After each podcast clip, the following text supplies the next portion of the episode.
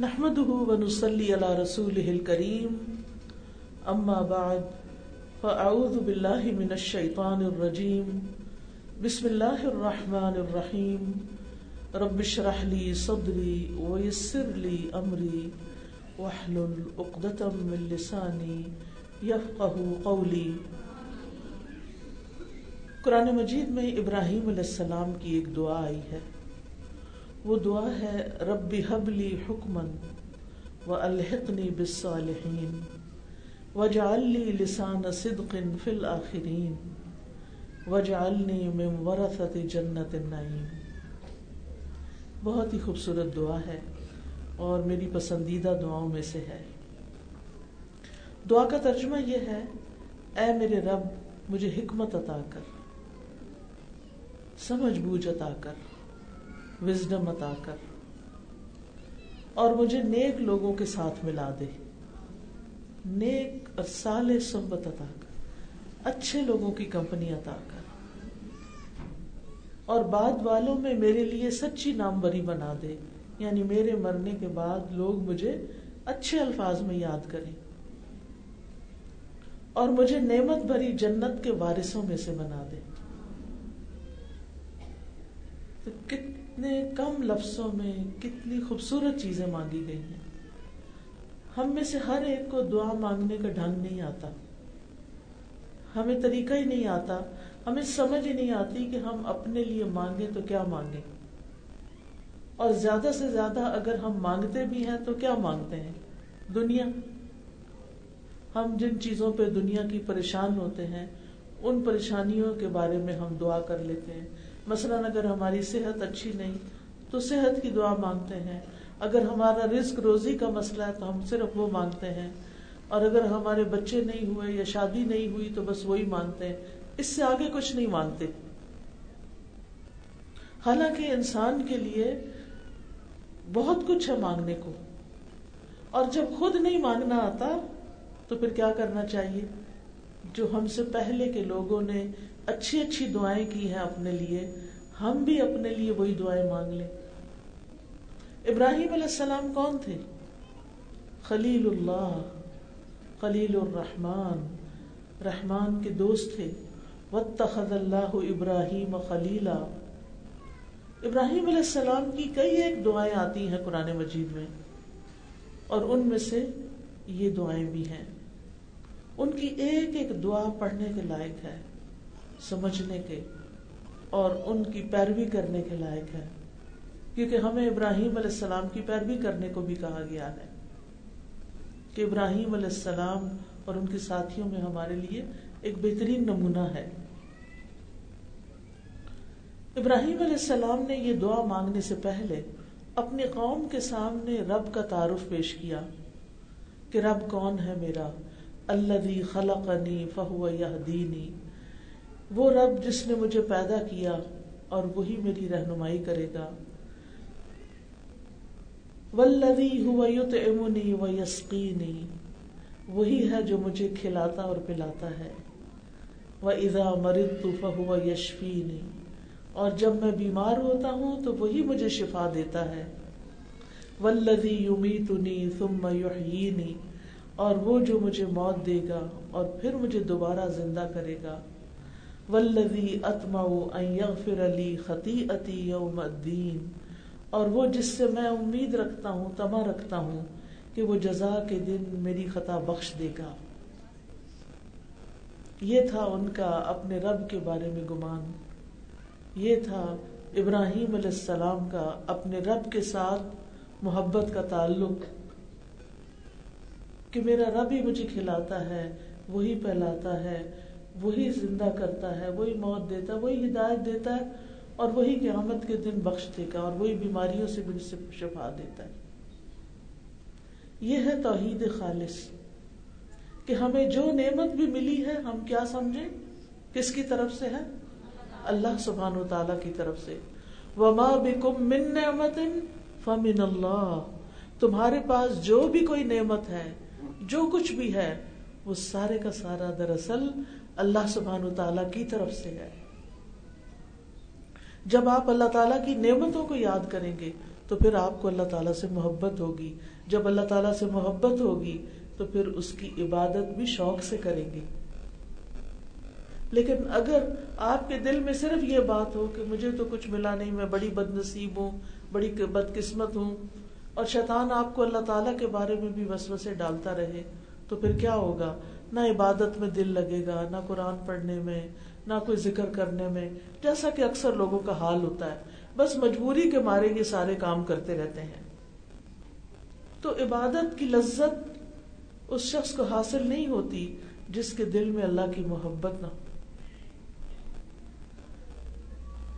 اللہ کی محبت اس وقت ہوتی ہے جب انسان اللہ کی نعمتوں کو یاد کرتا ہے۔ اللہ تعالی کے احسانات کو یاد کرتا ہے۔ اللہ سبحان تعالی کو سب سے بڑا سمجھتا ہے۔ اللہ سبحان تعالی کی عبادت کا شوق رکھتا ہے۔ تو ابراہیم علیہ السلام نے پہلے کیا کیا؟ اپنے رب کی تعریف کی، اس کی حمد و ثنا بیان کی، اس کی بے پایا نعمتوں کو بیان کیا۔ پھر انہوں نے اپنے رب سے دعا کی۔ اور یہی دعا کرنے کا سلیقہ بھی ہے۔ کہ مانگنے سے پہلے جو کچھ ملا ہوا ہے پہلے اس کا اقرار کرے اور نہایت آجزی اور ان کے ساری سے کہیں کہ اے اللہ تو, تو مجھے علم اور فہم اور حکمت میں کمال عطا کر مجھے نیک لوگوں کا ساتھی بنا دنیا میں بھی اور جنت میں بھی اور دوسروں کے لیے مجھے خیر کا نمونہ بنا دے اور آئندہ آنے والی نسلوں میں میرے میرا ذکر خیر باقی رکھ۔ تو دعا مانگنے سے پہلے کیا کہا؟ رب بھی اے میرے رب یعنی اللہ کے نام کا وسیلہ پکڑا۔ یعنی اللہ سبحان و تعالی کا نام ہے رب، وہ جو خالق ہے، مالک ہے، مدبر ہے، رازق ہے۔ کیونکہ دعاؤں کی قبولیت میں یہ ایک بہت بڑی چیز ہے کہ اللہ سبحان و تعالی کے ناموں کا واسطہ دیا جائے۔ ان کا وسیلہ پکڑا جائے۔ کیونکہ اللہ سبحان و تعالیٰ فرماتے ہیں ولی اللہ الحسن فدعوه بها۔ اللہ ہی کے لیے ہیں اچھے اچھے نام بس اسے ان ناموں کے ساتھ پکارو۔ یعنی جب اللہ تعالیٰ سے دعا کرو، اللہ تعالیٰ کو پکارو، تو اس کے اچھے اچھے نام پکارو۔ یا اللہ، یا رب، یا رحمان، یا رحیم یا کریم یعنی اللہ تعالی کو خوبصورت ناموں کے ساتھ پکار کے، اس کا ذکر کر کے، ان کا وسیلہ پکڑ کے پھر اللہ تعالیٰ سے دعا کرے کہ اللہ تعالیٰ مجھے فلاں اور فلاں چیز عطا فرما۔ اور اس میں ہم دیکھتے ہیں کہ سب سے پہلے حکم مانگا۔ حکم کا ایک عام معنی تو حکمت ہے، دانائی عقل مندی لیکن اس کا ایک معنی یہ بھی کیا گیا ہے کہ اللہ مجھے اپنے احکام کی معرفت عطا کر، اپنے حکموں کی پہچان عطا کر، ایسا علم عطا کر کہ جس سے مجھے تیرے حکم پتا چلے کہ تو مجھ سے کیا چاہتا ہے۔ یعنی انسان اللہ تعالی کو کیسے خوش کر سکتا ہے؟ اس کے احکامات پر عمل کر کے۔ لیکن اس کے لیے کیا ضروری ہے؟ کہ احکامات کا پتہ بھی ہو۔ احکامات کا پتہ بھی ہو۔ تو یہاں دعا مانگی جا رہی ہے کہ اللہ مجھے ایسا علم بتا کر کہ مجھے تیرے احکامات پتہ چلے، حلال حرام کا پتہ چلے اور پھر وہ وہ سمجھ بوجھ دے کہ جس کے ساتھ میں اپنی زندگی کے فیصلے کروں، مختلف راہیں اختیار کروں۔ آپ دیکھیں کہ جب بندوں کو حلال حرام کا فرق نہیں پتا ہوتا نا، تو پھر وہ پرواہ بھی نہیں کرتے کہ کیا ہمارے لیے جائز ہے، کیا نہیں جائز۔ کیا حلال ہے اور کیا حلال نہیں۔ اور پھر جب ان کی زندگیوں میں حرام شامل ہو جاتا ہے، تو پھر نہ دعائیں قبول ہوتی ہیں، نہ عبادت قبول ہوتی ہے، نہ گھروں میں برکت رہتی ہے اور نہ زندگی میں برکت ہوتی ہے۔ پھر انسان کے لیے خسارہ ہی خسارہ ہوتا ہے۔ تو اس کے لیے بڑی ضروری بات ہے کہ ہمیں احکامات کا علم ہونا چاہیے۔ اسی طرح حکم کا ایک معنی قبت فیصلہ بھی ہے کہ اللہ مجھے قبت فیصلہ ادا کر کتنی دفعہ ایسے ہوتا ہے کہ ہمیں کوئی فیصلہ کرنا ہوتا ہے اور ہم سخت پریشان رہتے ہیں۔ یہ کام کروں کہ نہ کروں، یہاں جاؤں کہ نہ جاؤں، یہ لوں کہ نہ لوں، یہ دوں کہ نہ دوں، ہر روز ہی کوئی نہ کوئی مسئلہ رہتا ہے ہماری زندگی میں۔ لیکن اگر اللہ سبحان و تعالیٰ کی طرف سے ہمیں حکمت عطا ہو جائے، قوت فیصلہ مل جائے تو ہماری زندگی آسان ہو جائے اور ہم اپنے کام جلدی جلدی سمیٹیں اور آگے نکلیں، آگے بڑھیں۔ اور اس کے لیے حکمت کے ساتھ ساتھ توکل بھی چاہیے ہوتا ہے۔ اللہ پہ بھروسہ کر کے انسان فیصلہ کرے۔ اور توکل بھی ایسی چیز ہے کہ جس میں انسان اس بات کا اظہار کرتا ہے کہ اے میرے رب، میں کمزور ہوں۔ ساری طاقت تیرے پاس ہے۔ سارے اسباب تیرے پاس ہیں۔ ساری مہربانیاں تیری ہی ہیں۔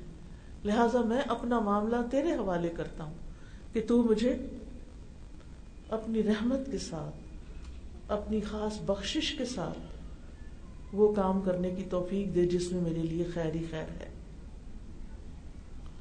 پھر ابراہیم علیہ السلام نے کیا مانگا؟ وہ الحقنی بالصالحین کہ اللہ مجھے نیک لوگوں کے ساتھ ملا دے۔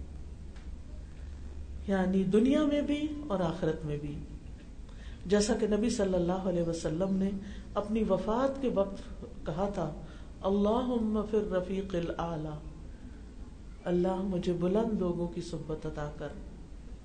اور آپ صلی اللہ علیہ وسلم اپنی دعاؤں میں یہ بھی مانگا کرتے تھے اللہ توفنا مسلمین و احینا مسلمین و الحقنا بالصالحین۔ غیر خزایا ولا مفتونین۔ اے اللہ، ہمیں مسلمان ہی رکھ کر فوت کر اور مسلمان ہی بنا کر زندہ رکھ اور ہمیں نیک لوگوں سے ملا دے۔ اس حال میں کہ نہ ہماری رسوائی ہو اور نہ ہم فتنے میں پڑے تو نبی صلی اللہ علیہ وسلم بھی نیک لوگوں کا ساتھ مانگتے تھے۔ بندے کو دعا کے ساتھ ساتھ یہ کوشش بھی کرنی چاہیے کہ وہ دنیا میں نیک لوگوں کا ساتھی بنے، کیونکہ نیک لوگوں پر اللہ کی رحمت ہوتی ہے۔ ان کے، ان کو اللہ تعالی ہدایت دیتا ہے، سلامتی میں رکھتا ہے۔ اور پھر دنیا میں اگر نیک لوگوں سے محبت کرتا ہے اور بالکل ان جیسے کام نہیں بھی کر سکتا، تو آخرت میں ان لوگوں کے ساتھ اٹھایا جائے گا۔ المر امن احبا انسان اس کے ساتھ اٹھایا جائے گا جس سے وہ محبت کرتا ہوگا۔ تو اس لیے انسان کو نیک لوگوں کے ساتھ بیٹھنے کی، ان کی کمپنی کی ہرس ہونی چاہیے۔ اور الحمد للہ آپ لوگ خوش قسمت ہیں کہ قرآن کی برکت سے آپ کو ایسے دوست ملے ہیں، ایسا ماحول ملا ہے کہ جس میں سب مل بیٹھ کے اکٹھے قرآن پڑھتے ہیں، سمجھتے ہیں اور پھر ارادے کرتے ہیں کہ اللہ کو راضی کریں گے۔ اور پھر ایک دوسرے کی مدد کرتے ہیں۔ یہ بڑی خوش قسمتی کی بات ہے کہ اللہ تعالیٰ نے آپ کو توفیق دی ہے کہ آپ نیکی کی مجلسوں میں بیٹھے کیونکہ نیکی کی مجالس میں، علم کی مجالس میں، قرآن کی مجلس میں وہی بیٹھے گا جس کو ان مجالس سے محبت ہوگی۔ اور ان لوگوں کے ساتھ مل کے آپ کے اندر بھی ایک حوصلہ پیدا ہوگا۔ پھر ابراہیم علیہ السلام نے کیا دعا کی؟ وجعلی لسان صدق فی الاخرین اور بعد والوں، میری سچی نام بری رکھ۔ موت کے بعد کیا چیز انسان کو فائدہ دیتی ہے؟ موت کے بعد انسان کو لوگوں کے دلوں سے نکلی ہوئی آپ کے حق میں دعائیں آپ کے حق میں اچھی گواہیاں فائدہ دیتی ہیں۔ اس لیے کہ فرشتے آمین کہتے ہیں ان دعاؤں پر، جو بعد والے لوگ رشتے دار، دوست، احباب، جان پہچان کے لوگ مرنے والے کے لیے دعا کرتے ہیں۔ تو فرشتے آمین کہتے ہیں۔ اور مرنے والے کی جو وہ تعریف کرتے ہیں، اس پر بھی وہ فرشتے آمین کہتے ہیں۔ اور اس کا ان کو یعنی ان کی تعریفوں کا اور جو سچی ہوں، جھوٹی نہ ہو یہ یاد رکھیں۔ اگر کوئی جھوٹی تعریف کرتا ہے اور بندہ خوش ہوتا ہے اس پہ، تو اس پہ پکڑ بھی ہوگی۔ تو اگر آپ نیک ہوں گے، صحیح مخلص اور اچھے، صحیح معنوں میں نیک، تو انشاءاللہ آپ کو، آپ کا تذکرہ خیر کے ساتھ کیا جائے گا۔ اور یہ آپ کے حسن خاتمہ کی علامت بھی ہے کہ آپ کا خاتمہ اچھا ہوا ہے۔ آپ نے اچھے آثار چھوڑے ہیں دنیا میں۔ آپ نے اپنے بعد اچھی یادیں چھوڑی ہیں۔ تو اللہ سبحان تعالیٰ نے ابراہیم علیہ السلام کی یہ دعائیں قبول کر لی آج آپ دیکھیں دنیا میں یہودی ہوں یا عیسائی ہوں یا مسلمان ہوں، سب ان کی تعریف کرتے ہیں۔ سب ان کو اپنا پیشوا مانتے ہیں اور ان کا ذکر خیر کرتے ہیں۔ اور مسلمان تو ہر نماز کے اندر ان کے لیے دعا کرتے ہیں۔ درو شریف کی شکل میں۔ اللہ مسل علی محمد و آل محمد کما صلیت علی ابراہیم و آل ابراہیم۔ اللہ مبارک علی محمد و آل محمد کما بارکت علی ابراہیم و آل ابراہیم۔ یعنی ان کا ذکر کرتے ہیں درو شریف میں۔ تو انسان کو مرنے کے بعد اچھی ناموری کیسے ملتی ہے؟ وہ کیا چیز ہوتی ہے؟ اہل علم کہتے ہیں کہ جو انسان نیک کاموں میں رغبت رکھتا ہے، نیک کاموں کا شوق رکھتا ہے، نیکی کے کام کرتا ہے، لوگوں کی بھلائی کے کام کرتا ہے، لوگوں کو فحض پہنچاتا ہے، لوگوں کا فائدہ سوچتا ہے، وہ بندہ زندگی میں بھی اچھی تعریف حاصل کر لیتا ہے اور مرنے کے بعد بھی وہ لوگوں کے دلوں میں زندہ رہتا ہے۔ آپ دیکھیں کہ آپ کے خاندان کے ایسے لوگ جو فوت ہوئے جبکہ وہ دنیا میں زندگی میں اچھے اچھے کام کیا کرتے تھے، تو پھر کیا ہے؟ آپ سب ان کو اچھے لفظوں میں یاد کرتے ہیں۔ اور پھر وہ اپنی خوشبودار سیرت کی وجہ سے لوگوں میں زندہ رہتے ہیں۔ امام مالک کہتے ہیں کہ اس میں کوئی حرج نہیں کہ انسان اس بات کو پسند کرے کہ مرنے کے بعد اس کے نیک ہونے پر اس کی تعریف کی جائے اور اس کو نیک لوگوں کے عمل کی حالت میں دیکھا جائے، بشرطے کہ وہ اس کا مقصد اللہ کی رضا ہو۔ یعنی دنیا میں بھی اگر انسان کے اندر یہ خواہش ہے کہ اس کی نیک نامی ہو، تو کوئی بری خواہش نہیں، کیونکہ پھر وہ کام بھی نیکوں والے کرے گا۔ پھر انہوں نے کیا مانگا؟ وجعلنی من ورثت جنت النعیم اور مجھے جنت النعیم کے وارثوں میں شامل کر لے۔ یعنی پہلے دنیا اور آخرت کی سعادت کا سوال کیا، اب ہمیشہ کی زندگی کی نعمتیں مانگی۔ کیونکہ دنیا تو فانی ہے۔ دنیا میں اگر کچھ مل بھی جائے، چاہے کچھ بھی، ساری دنیا بھی کسی کو مل جائے، وہ بھی ختم ہو جائے گی۔ لیکن آخرت کی نعمتیں ختم نہیں ہوگی اس لیے انہوں نے صرف دنیا نہیں مانگی بلکہ اس کے ساتھ ساتھ آخرت بھی مانگی۔ تو اللہ سبحان تعالیٰ نے ان کی دعا کو قبول کیا اور ان کے مرتبے کو بلند ترین جنتوں میں بلند کر دیا۔ تو اس سے پتا چلتا ہے کہ انسان کی زندگی میں حسن خاتمہ کی بڑی اہمیت ہے۔ ہمیں اچھے خاتمے کی دعا کرنی چاہیے کہ ہمارا انجام اچھا ہو۔ ہماری موت اچھی ہو۔ ہمارے موت کے بعد کی زندگی اچھی ہو۔ کیونکہ بنی آدم کا انجام دو میں سے ایک چیز پر ہوتا ہے، یا بدبختی پر یا خوش نصیبی پر۔ کوئی بدبخت ہوتے ہیں اور کوئی نیک ہوتے ہیں۔ فمن ہوم شقیم و سعید۔ ان میں سے کوئی بدبخت ہوگا اور کوئی خوش قسمت۔ ایک اور جگہ پر آتا ہے فمن کم کافر ومن کم مؤمن۔ وہی ہے جس نے تمہیں پیدا کیا۔ پھر تم میں سے کوئی کافر ہے اور کوئی تو مومن ہے۔ نیک بخت جو ہے، اس کے لیے جنت ہے اور بد بخت کے لیے آگ ہے۔ فرمایا، لا یستوی اصحاب النار و اصحاب الجنت اصحاب الجنت هم الفائزون۔ آگ والے اور جنت والے برابر نہیں ہیں۔ جو جنت والے ہیں وہی اصل میں کامیاب ہونے والے ہیں۔ تو اس لیے جنت کی دعا کرنی چاہیے اور جنت النعیم کی، جنت الفردوس کی۔ تو اصل اصل میں خوش قسمت وہ ہے جس کو جنت النعیم مل گئی، ہمیشہ کی نعمتیں مل گئی۔ اور یہ اسی کے لیے ہے جس کا خاتمہ اچھا ہو، جنت اس کے لیے۔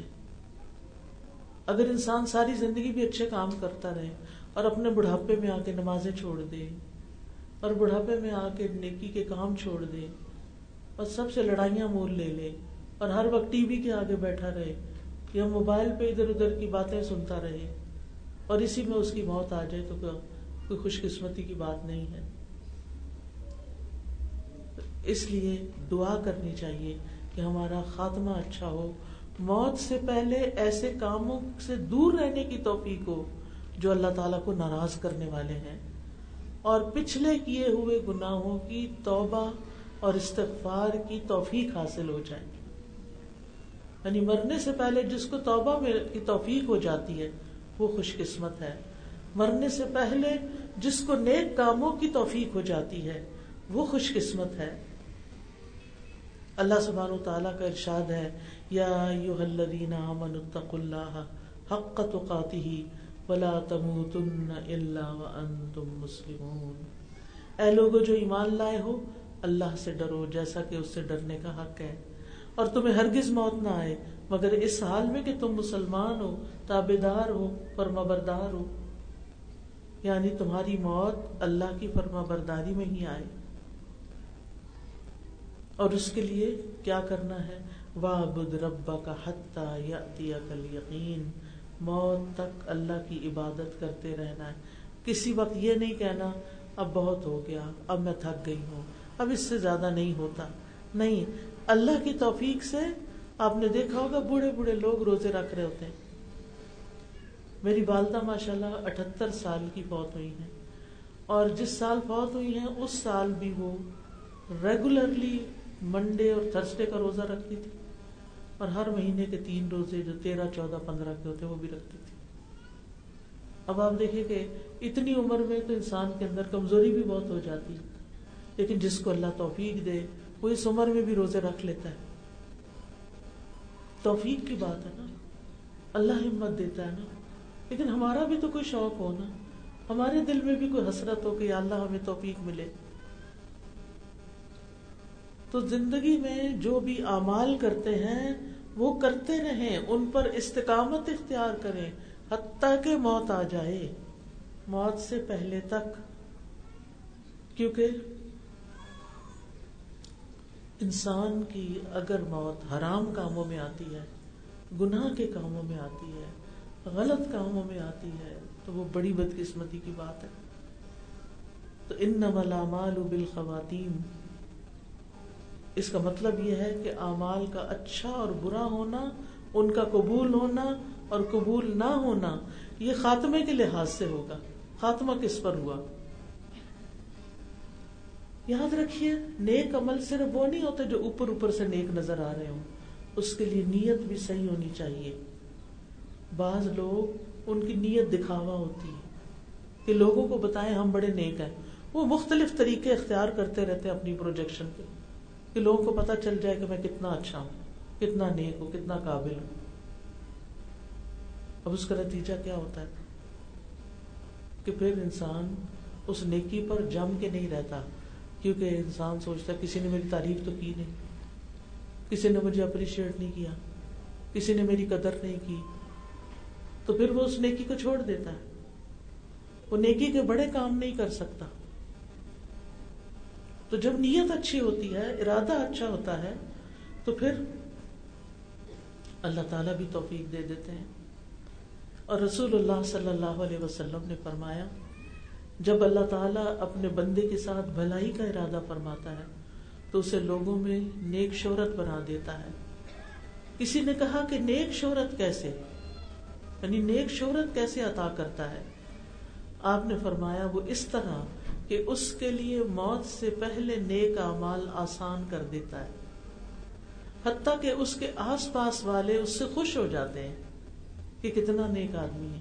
اور اس طرح اس کی ڈیتھ ہوتی ہے تو سب لوگ اس کو نیک، نیکی سے یاد کرتے ہیں۔ اور یہ اس کی خوش قسمتی ہے۔ سلف صالحین جو تھے وہ برے خاتمے سے بہت ڈرتے تھے اور حسن خاتمہ کی دعائیں کرتے تھے۔ سہل تستری کہتے ہیں، ہر خطرے پر، ہر خطرہ پر، ہر حرکت پر صدیقین برے خاتمے سے ڈرتے تھے۔ یہ وہ لوگ ہیں جن کا حال اللہ نے قرآن مجید میں بتا دیا ہے۔ وہ قلوب ہم وجلا کہ ان کے دل لرستے رہتے ہیں، ڈرتے رہتے ہیں۔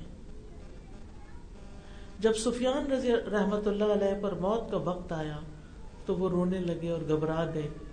ان سے کہا گیا، اے ابو عبداللہ، آپ اللہ کی رحمت کی امید کو لازم کر لیں۔ اللہ کی معافی آپ کے گناہوں سے کہیں بڑھ کر ہے۔ تو انہوں نے کہا، میں اپنے گناہوں پر رو رہا ہوں۔ اگر مجھے یقین ہو جائے کہ میں توحید پہ مر رہا ہوں، تو مجھے پھر کوئی پرواہ نہیں ہوگی کہ میں اللہ سے اس طرح ملاقات کروں کہ میری خطائیں پہاڑوں جتنی۔ کیونکہ ان اللہ یغفر الذنوب جميعا ان اللہ لا یشرک بی، لا یغفر ان یشرک به شیئا. اللہ تعالی ذرے برابر بھی شرک نہیں معاف کرے گا. لیکن شرک کے علاوہ باقی زیادہ کتنے بھی گناہ ہو معاف کر دے گا. اب یہ توحید کو جاننا، توحید کے اوپر عمل کرنا یہ بے حد ضروری ہے. بعض اوقات ہم توحید کا صحیح علم حاصل نہیں کرتے، جس کے نتیجے میں ہم، ہماری باتوں میں شرک کی بو آتی ہے، ہمارے کاموں میں، اور ریاکاری تو شرک اصغر ہے ہی۔ دکھاوا شرک اصغر ہے۔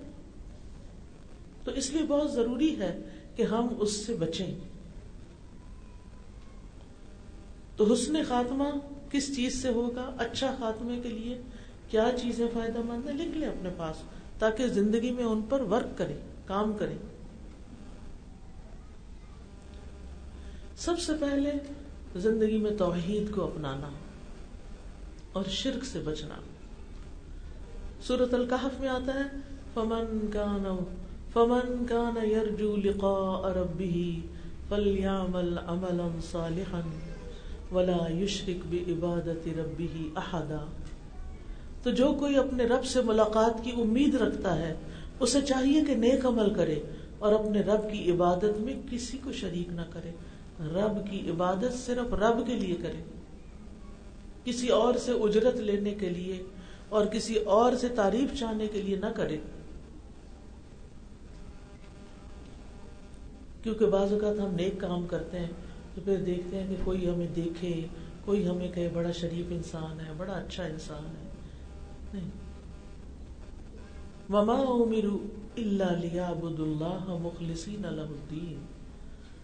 اور وہ نہیں حکم دیے گئے مگر اس بات کا کہ وہ اللہ کی عبادت کریں، دین کو اس کے لیے خالص کر کے۔ یعنی دیندار لوگوں کے لیے نہیں بننا دیندار اللہ کے لیے بننا ہے۔ کہ میرا یہ کام اللہ کو پسند آ جائے۔ اللہ تعالیٰ اس کو قبول کر لے۔ دوسری چیز، اس توحید پر ثابت قدم رہنا مرتے دم تک جمے رہنا، یہ بھی بے حد ضروری ہے۔ اور یہ بھی اللہ ہی کی توفیق سے ہوتا ہے۔ یثبت اللہ الذین آمنوا بالقول الثابت فی الحیات الدنیا وفی الاخرہ وَيُدِلُّ اللَّهُ الظَّالِمِينَ وَيَفْعَلُ اللَّهُ مَا يَشَاءُ اللہ ان لوگوں کو یہ آواز خراب ہو گئی ہے، اس میں ایکو آنے لگ گئی اس کو ٹھیک کریں۔ اللہ ان لوگوں کو جو ایمان لائے، پختہ بات کے ساتھ خوب قائم رکھتا ہے۔ دنیا کی زندگی میں اور آخرت میں بھی، اور اللہ ظالموں کو گمراہ کر دیتا ہے، اور اللہ جو چاہتا ہے کرتا ہے۔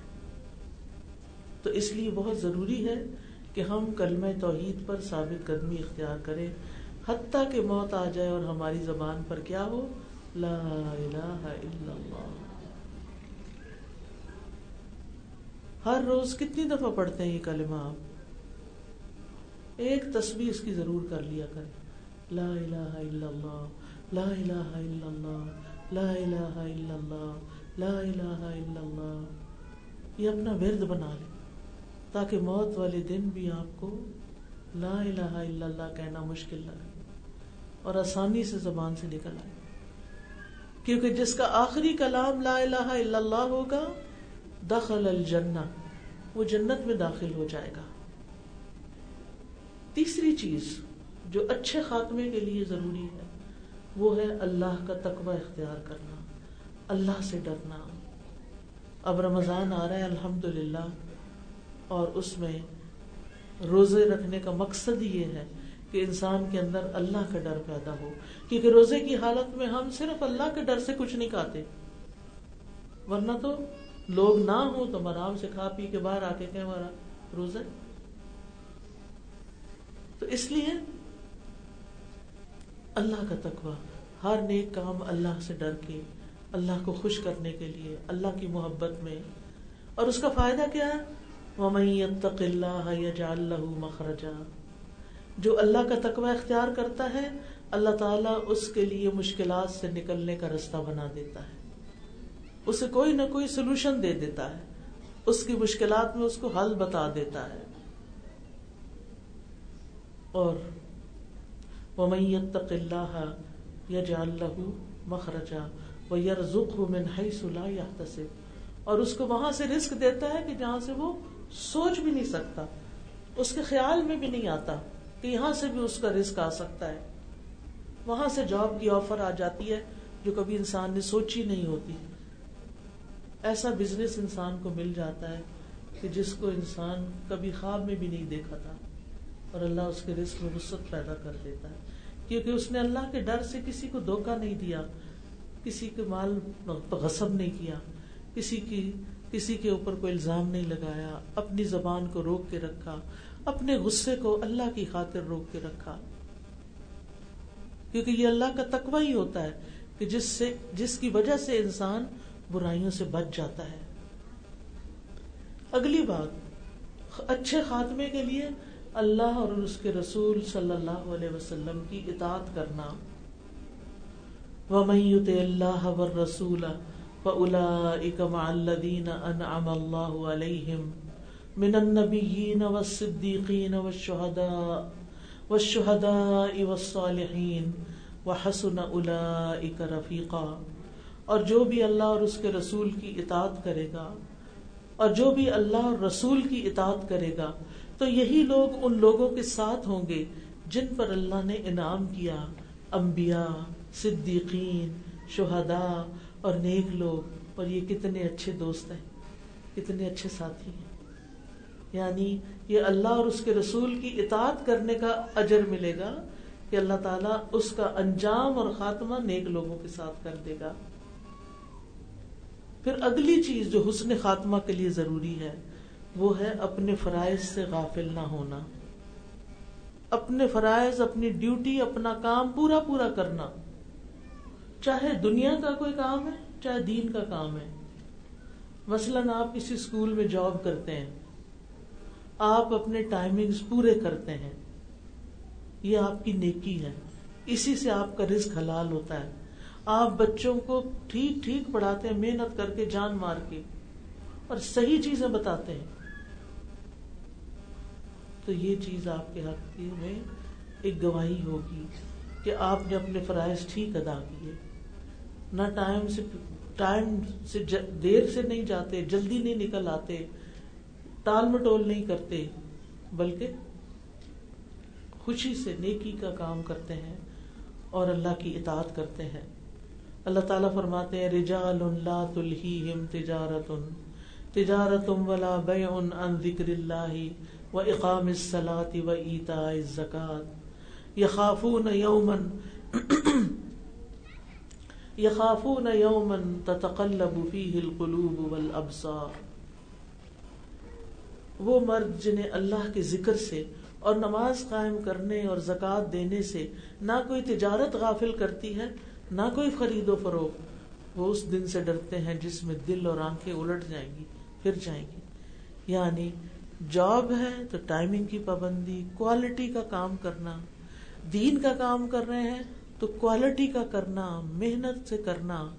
اور اگر دنیا کی کوئی تجارت کر رہے ہیں، خرید و فروخت کر رہے ہیں تو پھر اپنی نمازوں کا کی پابندی کے مسجد میں ہو زکوٰۃ کی ادائیگی بر وقت ہو، اور پھر خرید و فروخت بھی بالکل آنےسٹی کے ساتھ فیئر طریقے سے۔ اللہ کے ڈر سے کہ اگر آج میں نے کسی کے ساتھ دھوکا کیا، ڈنڈی ماری، تو کل میری پکڑ ہونی ہی ہونی ہے۔ میں بچ کے بھاگ کے کہیں نہیں جا سکتا۔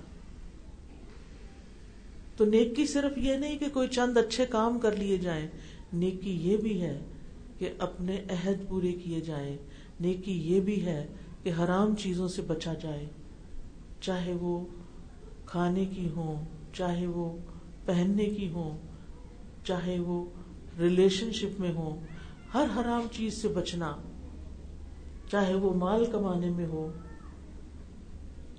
بہت سے لوگ کہتے ہیں آج امانت داری کا دور نہیں۔ دور نہیں کا کیا مطلب ہے؟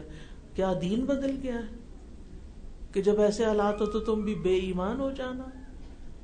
تم لوگوں کو دھوکا دینا، ملاوٹ والی چیزیں فروخت کرنا، کہ زیادہ پیسے مل جائیں۔ اگر آپ کھانے پینے کی چیزوں میں ملاوٹ کر رہے ہیں، اگر آپ کسی کے یعنی کسی بھی پروڈکٹ کے اندر آپ ملاوٹ کر رہے ہیں اور اس سے آپ زائد نفع کما رہے ہیں یا کم دے کے زیادہ پیسہ لے رہے ہیں، تو آپ کو پتا ہے قرآن میں کیا آتا ہے؟ ویل للمطففین الذین اذا اقتالوا علی الناس یستوفون و واذا کالوہم اب وزنوہم یخسرون الا یظن اولئک انہم مبعوثون لیوم عظیم یوم یقوم الناس لرب العالمین ہلاکت ہے، تباہی ہے، بربادی ہے، ڈنڈی مارنے والوں کے لیے۔ متفق، تطفیف کہتے ہیں، چھوٹی چھوٹی چیز کم کر دینا کسی کے مال۔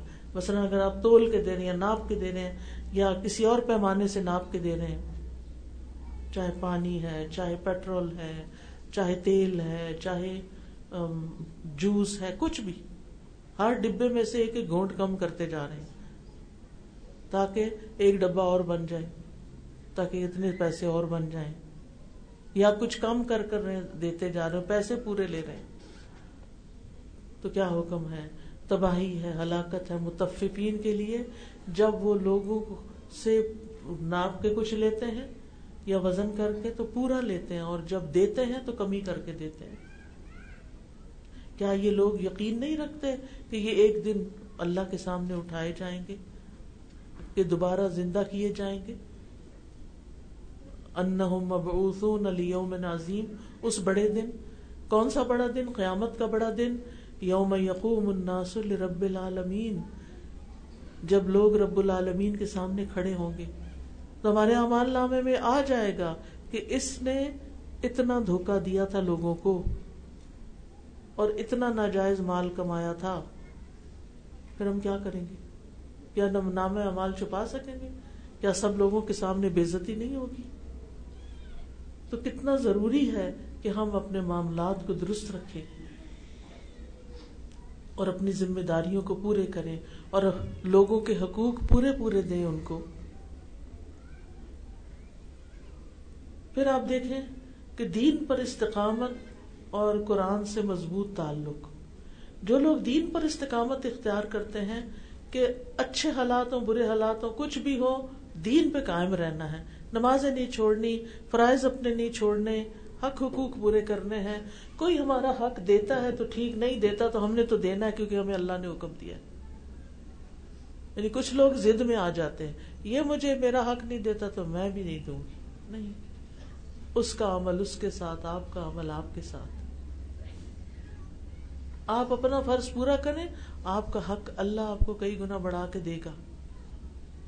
پھر آپ کا معاملہ اس بندے کے ساتھ نہیں رہتا، اللہ کے ساتھ ہو جاتا ہے۔ کہ آپ اللہ کی خاطر اپنی ذمہ داریاں پوری کر رہے ہیں۔ جیسے گھروں کی ذمہ داریاں ہوتی ہیں۔ یعنی بعض گھروں میں مرد حضرات قوام ہونے کی ذمہ داری پوری نہیں کرتے۔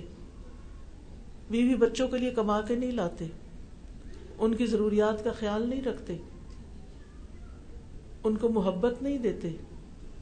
بیوی کی پرواہ نہیں کرتے۔ بیوی کو ٹائم نہیں دیتے۔ کیا سمجھتے ہیں؟ ایسے ہی چھوٹ جائیں گے۔ دنیا میں کوئی ان کو پوچھنے والا نہیں، تو آخرت میں بھی پوچھ نہیں ہوگی۔ دنیا میں اگر ہم کسی کا حق نہیں دیتے، اس پہ ظلم کرتے ہیں، تو کل قیامت کے دن پوچھو اور اسی طرح بیوی بھی۔ اگر بیوی شوہر کا حق نہیں دیتی اور بیوی بات بات پہ اس سے ناراض ہوتی ہے اور اس کی خدمت نہیں کرتی اور اس جو بھی فرائض ہیں اس پورے نہیں کرتی، تو بیوی سے بھی پوچھو گی۔ تو دین پر استقامت مرتے دم تک جو بھی ہماری ذمہ داریاں ہیں، ہمیں پتہ چل گیا کام ان کو پورا کرتے جانا ہے۔ اللہ تعالیٰ فرماتے ہیں، ان الذين قالوا ربنا الله ثم استقاموا تتنزل عليهم الملائكة الا تخافوا ولا تحزنوا وابشروا بالجنة التي كنتم توعدون۔ نحن اولياؤكم في الحياة الدنيا وفي الآخرة ولكم فيها ما تشتهي انفسكم ولكم فيها ما تدعون نزلا من غفور رحيم بے شک وہ لوگ جنہوں نے کہا ہمارا رب اللہ ہے، ہمارا رب اللہ ہے۔ پھر خوب قائم رہے، ان پر فرشتے اترتے ہیں کہ نہ ڈرو اور نہ غم کرو۔ یعنی جب زندگی میں بھی اور جب موت کا وقت ہوتا ہے انہیں تسلی دیتے ہیں، تم غم نہ کرو، آگے سے بھی نہ ڈرو۔ دنیا چھوڑنے کا غم نہ کرو، اگلی زندگی کا خوف نہ کرو۔ اور اس جنت کے ساتھ خوش ہو جاؤ، جس کا تم وعدہ دیے جاتے تھے۔ ہم تمہارے دوست ہیں دنیا کی زندگی میں اور آخرت میں بھی، اور تمہارے لیے اس میں وہ کچھ ہے جو تمہارے دل چاہیں گے، اور تمہارے لیے اس جنت میں وہ کچھ ہے جو کچھ تم مانگو گے۔ سب کچھ مل جائے گا۔ پھر حسن خاتمہ کے لیے قرآن سے مضبوط تعلق قائم کرنا بڑا ضروری ہے۔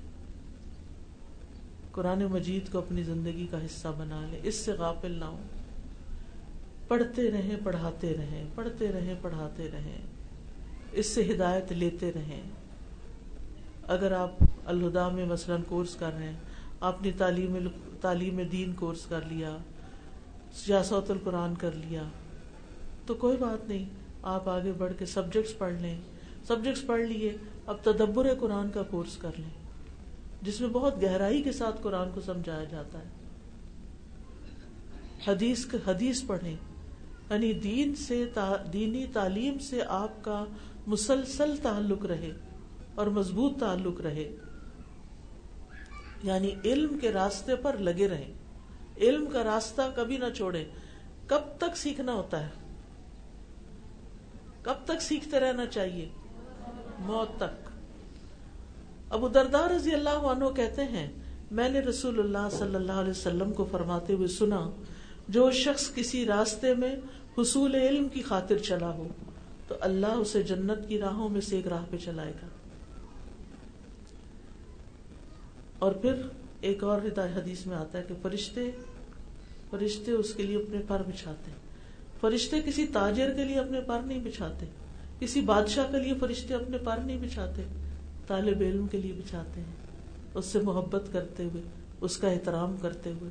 ساری زندگی طالب علم رہے، پڑھتے رہیں علم کی مجالس میں جاتے رہیں کوئی نہ کوئی کورس کرتے رہیں کچھ نہ کچھ آگے بڑھتے رہیں کہیں پر بھی ہوں، علم کو نہ چھوڑیں اور علم کے لیے استاد پکڑے کیونکہ اکیلے بیٹھ کے انسان دو دو سفے نہیں پڑھتا کہ نیند آ جاتی ہے۔ لیکن جب دوسروں کے ساتھ مل کے پڑھتے تو اس کی برکت اور رحمت ہی کچھ اور ہوتی ہے۔ اس لیے نیک لوگوں کی مجلس لازم کر لیں۔ جو دنیا میں نیک لوگوں کے ساتھ ہوگا، وہ آخرت میں بھی نیکوں کے ساتھ ہوگا، انشاءاللہ۔ پھر آپ دیکھیں، نیکیوں کا کوئی تکبر دل میں نہ ہو۔ کہ ہم بہت نیک ہیں، ہم بہت قابل ہیں۔ پھر اچھے خاتمے کے لیے ضروری ہے کبیرہ گناہوں سے بچیں۔ اور چھوٹے گناہوں کو بھی حقیر سمجھتے ہوئے ان سے بھی، ان سے بھی بچیں۔ یعنی چاہے حقیر ہوں، چھوٹے ہوں، پھر بھی بچیں۔ علامہ ابن القیم کہتے ہیں کہ گناہ زخموں کی طرح ہے اور کتنے ہی زخم ایسے ہوتے ہیں جو انسان کو موت کی جگہ پر لگتے ہیں۔ بس جو ثابت قدمی کا شوق رکھنے والا ہے اور اس پر نظر رکھنے والا ہے، اس کے یہ لائق نہیں کہ وہ نافرمانی کو معمولی خیال کرے۔ یعنی جو چاہتا ہے اس کا خاتمہ اچھا ہو، وہ چھوٹی سی نافرمانی کو بھی پسند نہیں کرتا، اس سے بھی بچتا ہے۔ وہ کبھی گناہ سے لذت نہیں حاصل کرتا۔ یعنی جہاں حرام کام ہو رہے ہوں، میوزک کی مجلسیں ہوں، شرابیں ہوں اور غلط کام ہو اس کو وہاں قطن مزہ نہیں آتا، اس کا دل بجھ جاتا ہے۔ تو قرآن مجید میں آتا ہے اہلک نہ ہوں بھی جنوب ہم نے انہیں ان کے گناہوں کی وجہ سے ہلاک کیا۔ گناہ ہلاکت کا سبب بنتے ہیں۔ پھر غفلت سے بچنا ہے۔ سستی سے بچنا ہے، خواہش پرستی سے بچنا ہے۔ ابن قیم کہتے ہیں، اس شخص کو حسن خاتمہ کی کیسے توفیق دی جائے جس کے دل کو اللہ نے اپنے ذکر سے غافل کر دیا ہے؟ جس کے دل میں اللہ کی یاد ہے ہی نہیں، اس کا خاتمہ کہاں سے اچھا ہوگا؟ اور وہ اپنی خواہش کی پیروی کر رہا ہے اور اس کا معاملہ حد سے بڑا ہوا ہے۔ نماز کے وقت اٹھ کے نہیں دیتا فجر ہوتی ہے، کتنی مسجدوں سے اذانے آتی ہیں، مرغے بول رہے ہوتے ہیں، چڑیا چہ چاہ رہی ہوتی، وہ بندہ ٹس سے مس نہیں ہوتا۔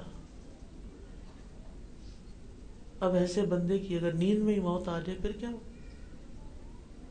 جو یہ نیت ہی نہ کر کے سویا ہو کہ میں نے صبح اٹھنا میں نے صبح نماز پڑھنی ہے۔ اس لیے آپ مائیں ہیں، آپ کی گود میں بچے پل رہے ہیں بچوں کو بچپن سے نماز کا عادی بنائیں کہ بڑے ہو کے ان کو مشکل نہ ہو۔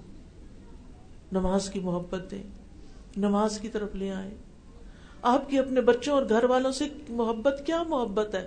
اگر آپ نے ان کو آگ سے نہیں بچایا، وہ تو پھر صرف دنیا کی حد تک ہی آپ کے ہیں۔ آگے تو ساتھ نہیں ملے گا۔ پھر کیا فائدہ؟ یہ کیسی محبت ہے؟ تو جو دل اللہ سے غافل ہو، خواہشات کا پیروکار ہو، صرف لذتوں کے پیچھے بھاگ رہا ہو، پھر اس کو حسن خاتمہ کیسے نصیب ہو؟ پھر آپ دیکھیے، اگر آپ چاہتے ہیں کہ آپ کی آپ کا انجام اچھا ہو، تو پھر اس کے لیے دنیا کی رنگینیوں کو کم کر دیں۔ دنیا کی محبت اپنے دل سے کم کریں۔ کیونکہ ابو دردا سے مربی ہے کہ ہمارے پاس رسول اللہ صلی اللہ علیہ وسلم تشریف لائے۔ حالانکہ ہم تنگ دستی کا، ہم تنگ دستی کا ذکر کر رہے تھے اور اس سے خوف کر رہے تھے۔ رسول اللہ صلی اللہ علیہ وسلم نے فرمایا، کیا تم فقر سے ڈرتے ہو؟ یعنی غریب ہونے سے ڈرتے ہو؟ اس ذات کی قسم جس کے ہاتھ میں میری جان ہے تمہارے اوپر یقیناً دنیا برسا دی جائے گی۔ بہت ملے گا تمہیں۔ یہاں تک کہ تم میں سے کسی ایک کے دل کو کوئی چیز ٹیڑھا نہیں کرے گی، مگر دنیا کی مزید طلب۔ یعنی دنیا کی محبت سے تمہارے دل ٹیڑھے ہو جائیں گے۔ پھر اچھے خاتمے کے لیے موت کو کثرت سے یاد کرنا چاہیے، کیونکہ انسان اس طرح موت کی تیاری کرتا رہتا ہے۔ اور مرنے کو قریب ہی سمجھنا چاہیے۔ رسول اللہ صلی اللہ علیہ وسلم نے فرمایا، جب تم نماز کے لیے کھڑے ہو، تو اسے آخری نماز پڑھ کے ادا کرو۔ کہ پتہ نہیں اس کے بعد اگلی نماز ملتی ہے یا نہیں ملتی۔ پھر ایک اور چیز یہ کہ اللہ سے اچھے خاتمے کی دعا کرنی ہے۔ اللہ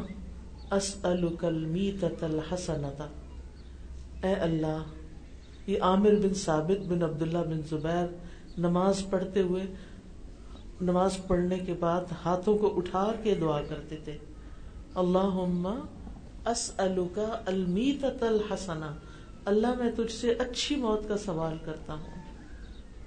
تو ان کے بیٹے نے کہا، اچھی موت سے کیا مراد ہے؟ انہوں نے کہا، یہ کہ اللہ مجھے اس حال میں فوت کرے کہ میں سجدے کی حالت میں ہوں۔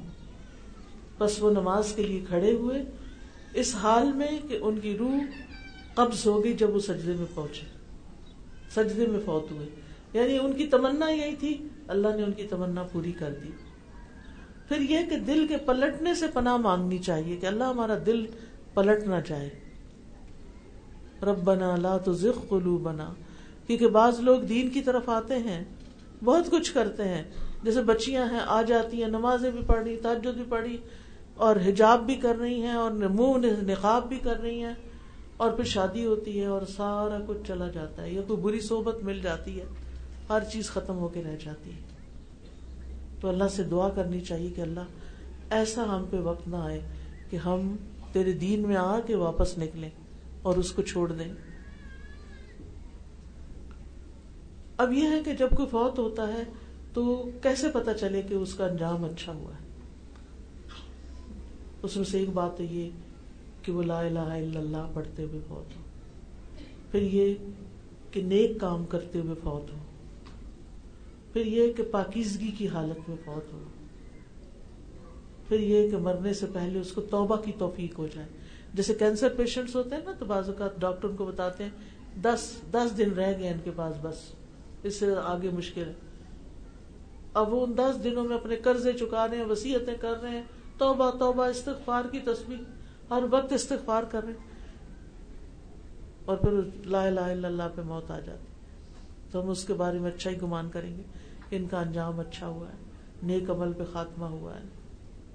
پھر یہ کہ مرنے کے بعد لوگ ایسے بندے کے لیے روئیں اور دعائیں کریں اور اس کو یاد کریں۔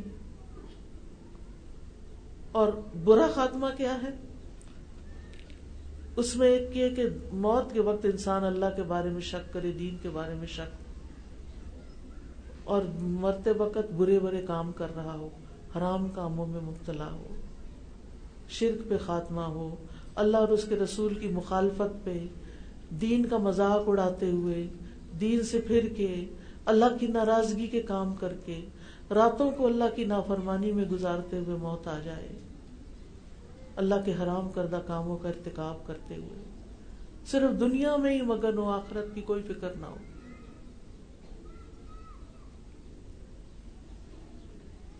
پھر اسی طرح